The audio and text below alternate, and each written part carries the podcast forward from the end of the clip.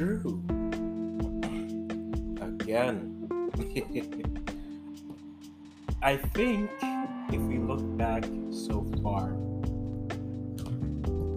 this might be the more disappointing and frustrating draw we've had. So, everybody, this is Kwesi from the Africans giving you a quick reaction to a nil nil draw against Jamaica in Jamaica. It's, uh, we've come a long way. it's funny how, like, my tones will always diverge. Yeah, I'm, I'm a fan, okay? It happens. no, but it's interesting thinking about this team and looking at how they performed. Full disclosure, I had to rewatch a bit of the game just because I missed a chunk of it. Just had to deal with a quick family Aaron, and that was fine. But man, this game, there are things which are interesting about this. I don't know how I feel. Like I'm disappointed but satisfied. I think that's the best way to put it. I'm disappointed but satisfied. Um, let's start off by saying, uh, first of all, a wounded bear will either fight for its life or be put out of its misery. And I think this is what we saw against Jamaica.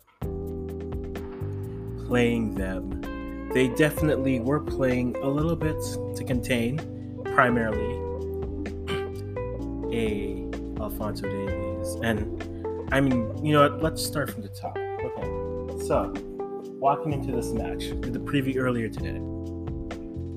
There were five changes in the lineup. I think. I believe that five were the changes. Yes.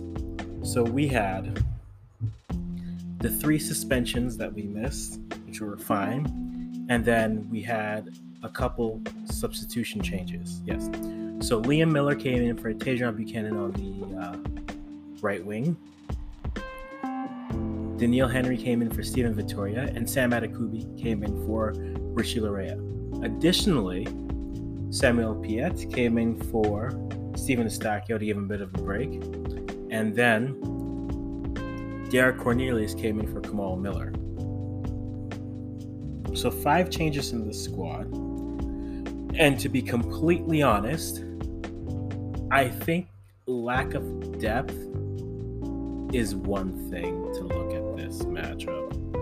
We are a deep squad. There's no doubt about that. However, the roles of the players that we've lost are very were very evident against Jamaica today. So to put this into perspective, we were without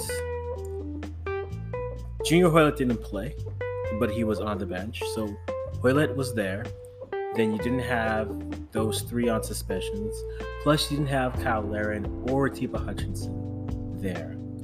And a game like today was very much a chippy, physical type of a game where they weren't going to let us use our speed because Jamaica's team is athletic. There was a tweet which I think Patrice Bernier, uh, Bernier put it out, and he said the athletic ability that Canada would have over most teams won't be evident against an equally athletic team like Jamaica.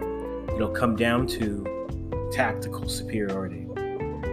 I retweeted it and said it's going to come down to which coach can make that move. And for the first time, I think this window, I don't think we made the right moves. I don't think we did. We, we definitely did struggle a little bit within the midfield, getting turned over there. Not to single out a specific player. Like, for example, take a player like Samuel Piette. He's a good central defensive mid. But offensively, he isn't challenged, but he's there to be defensively sound. So there were two or three occasions where he got stripped, turned over, and then Jamaica countered. And then you had those opportunities that were there. And it hurt. It truly did hurt. I think missing that depth really did show.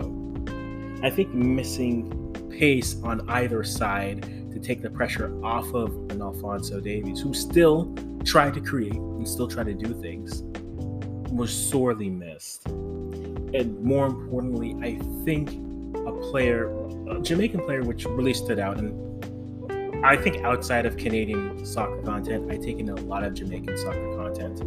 Um, I, there's just so much of it. There's a lot of American content as well, but just the format I enjoy listening and going through. Anthony Grant. Anthony Grant was chippy. Anthony Grant was tenacious. He was a bulldog. He's up there in age, but you could tell he's the type of player who wasn't going to back down. And our version of that is Richie Laryea, and he wasn't there. So having a player like that to kind of come back and say, "You can bark, we're going to bark back, and we're going to bite," and come back at you. I think a player like that was sorely missed for us. Because if a team's going to try to play that physical, we miss that player who said, No, cool. We're going to dance? Let's dance. I, I think that was missing today. I think having Tajon on the right side, Liam Millar played well. Let's not, I mean, there's the Liam Millar moment where I think he just misplayed that, like 61st minute, where instead of going low, he went high, and that was a save for Blake.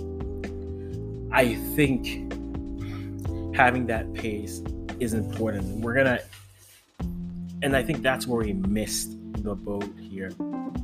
Adding in other flanks and other and more speed on the other side, I think that's definitely something we are missing. Secondly, I think Alistair Johnston is good. I think these two games are the most I've seen him struggle with in a Canadian jersey. And that can either be teams are figuring him out, or these last two games he's also played at the right back. And his service hasn't always been the best in these last few games. That was evident. So I think having a player like him struggle a bit kind of showed that we also lacked a bit in the midfield. We, we really lacked that ability to really clean it up against a team that was really built to bunker and counter. And we got caught a few times. So I think missing those players who are on suspension was very evident, I think, for me. I think we really did miss those. Second thing, which is kind of staring us in the face, I don't know what it is, but Jonathan David has not looked good in these last two windows. Now, last window, he got the goal against El Salvador at home, and that was great. But he just seems very tentative. He's not very aggressive in that aspect. And I it's it's an odd thing. I think there were many opportunities where we've seen him just be aggressive, or maybe it's just it could be the pressure, it could just be maybe a nagging injury, but he just doesn't seem like he's he's been going for it as often. He's he's not lazy. That's not the word I'm looking for. He's just been invisible, passive, just not there. And I think, especially with the club here missing Larin as a replacement for him, it is hard. I think it's also interesting in that sense because he also is more of a two. He's more of a tandem striker, whereas Kyle Larin has played as a single, isolated striker, and he can't do it. And I think that's where he does struggle.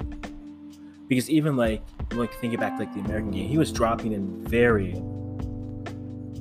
he's dropping in very deep into the midfield to try to collect the ball when he came in against the US.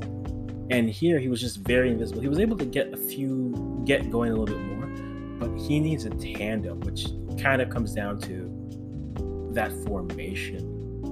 I know we went with more of a 4 2 3 1 here, but I think for Jonathan David, he may be better suited in a dual striker system where you can have one striker who's retrieving, one who's a target man, and he can play off of that. Either that or having someone who's a little bit stronger down the middle at that attacking midfielder position to feed him and get going, or have pressure on both flanks to go in. I think we missed the ball on the pressure on the flanks. It, it really was. Oh man, there's so much to really talk about. But then, you know, let's go to the Millar miss. I think he just mishit it. Honestly. The way that he hit I think if we broke it down, we would assume that the best way for him would have gone low. And again, hindsight is 2020 in that sense. But he mishit it and made a good save by the keeper, but it was an easier save because the ball was there. All he had to do was drive it low and away, and he had it. And that's the unfortunate part. But when we left it there, a few headers came in. And once Eustáquio came into the game around like the 70th minute, a little bit more composed in the midfield. But it, you can definitely see how you missed that aspect of it. Our team is deep, there's no doubt about it. But we are missing the players that make us deep. I think there were opportunities to win this game and we didn't take them, and that sucks. I think I also I tweeted also a little bit earlier that the refs are concacafing consistently, and as frustrating as it is, we do know this is the reality that we're playing in. Every team has that type of referee. I mean, some will be more rigid, others will be more loose. Apparently, for some refs, you, know, you just got to pull out a you have to be extremely violent and draw blood to maybe get a yellow card. But I think they're I think the refs are feeling the pressure right now without having VAR, and they are erring on the side of caution not to affect the game too much. Even though, at the end of the day, if the if the rulebook mandates that this action requires this reaction, it should be called that way.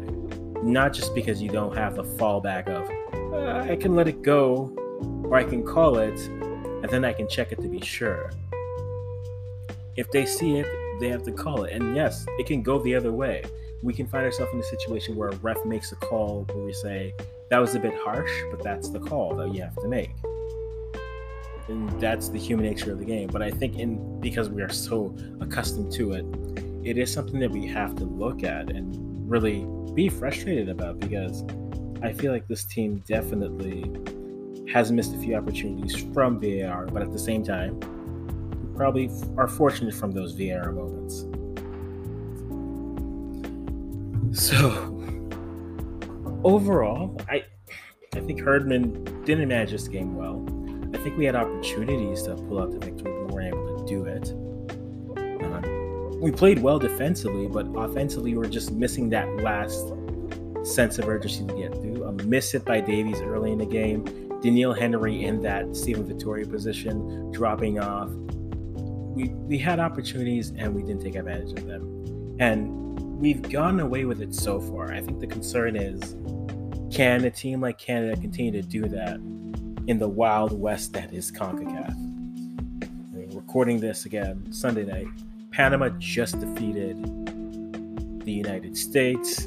Costa Rica defeated El Salvador, and Mexico defeated Honduras. Right, which means the table right now stands at Mexico in first with 11 points, and then the USA and Panama sitting in second and third, respectively, with eight points, and then Canada in fourth with seven points.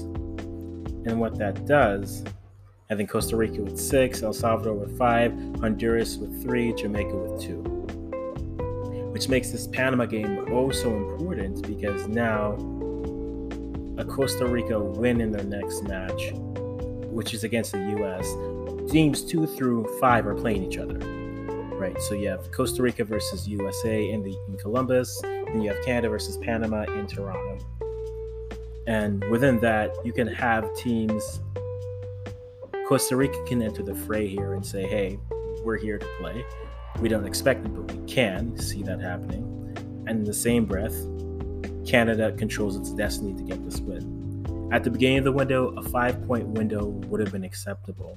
After the Mexico performance, we got a little gritty, said, let's try to get seven. And we're now down to a max five. 10 points at the end isn't terrible, but it is disappointing. And the reality is, I think we have to start stacking a few wins here and separating ourselves because the more bunched up this remains, the more difficult it looks.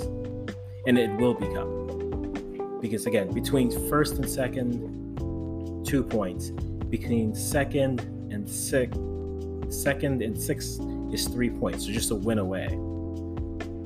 So you'd want to have, I think at the after the Mexico game, I, I was thinking if Canada, Mexico, and the U.S. could sweep the rest of their games, they'd be at 14 and 12 points respectfully, and that would, would give them some space to breathe, to afford them a hiccup here or there. Right now, they don't have room for that hiccup. Even a team like Jamaica, as poorly as they've played, they are still alive. So I think again, this last match is going to be very vital and very important. Um, Canada versus Panama on Wednesday. Securing three points at home is imperative, just so that you can leapfrog Panama, get back into that third place position, but then also get another win and leave yourself there. You haven't been beaten, which is great, but uh, you have to start stacking wins here.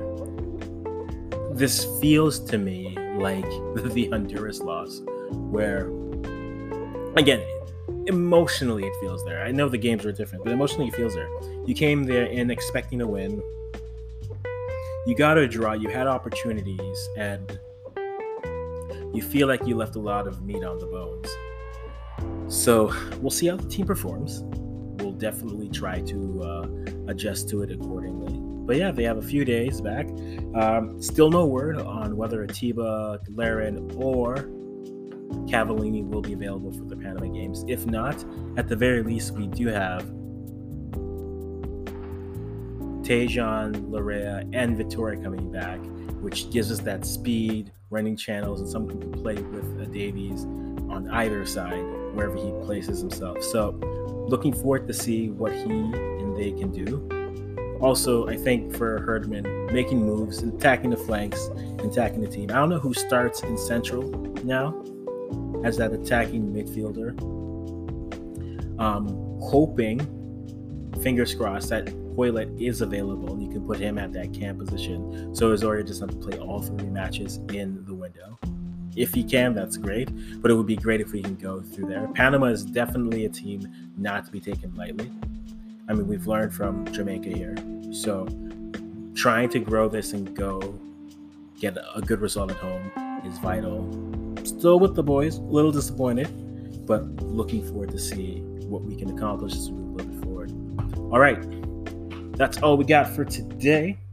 Uh, we're gonna do a little bit of European talk over the next few days. Again, a lot of content's gonna be dropping this week, just because we have international window, all the matches, but we still gotta check in worldwide to see what's happening. Shout out to uh, my country and my heritage, Ghana.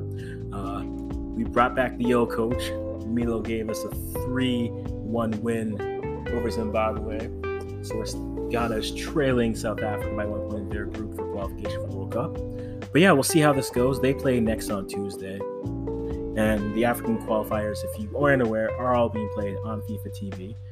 So if you go to YouTube and you can look it up, all the games are there and you can rewatch them in their entirety. So if you're looking for some football action during this time outside, especially my Canadian friends or Americans, I think you guys have this holiday too. Pop on FIFA, watch some African football, kind of take a see who's looking good, who's not, seeing if you recognize some of those names in some of the leagues that you watch. But yeah, until then, we'll probably have some content dropping over Tuesday and then Wednesday, and then Thursday, and then we will definitely go from there. Until then, it's the African signing off saying, we'll talk later. Bye for now.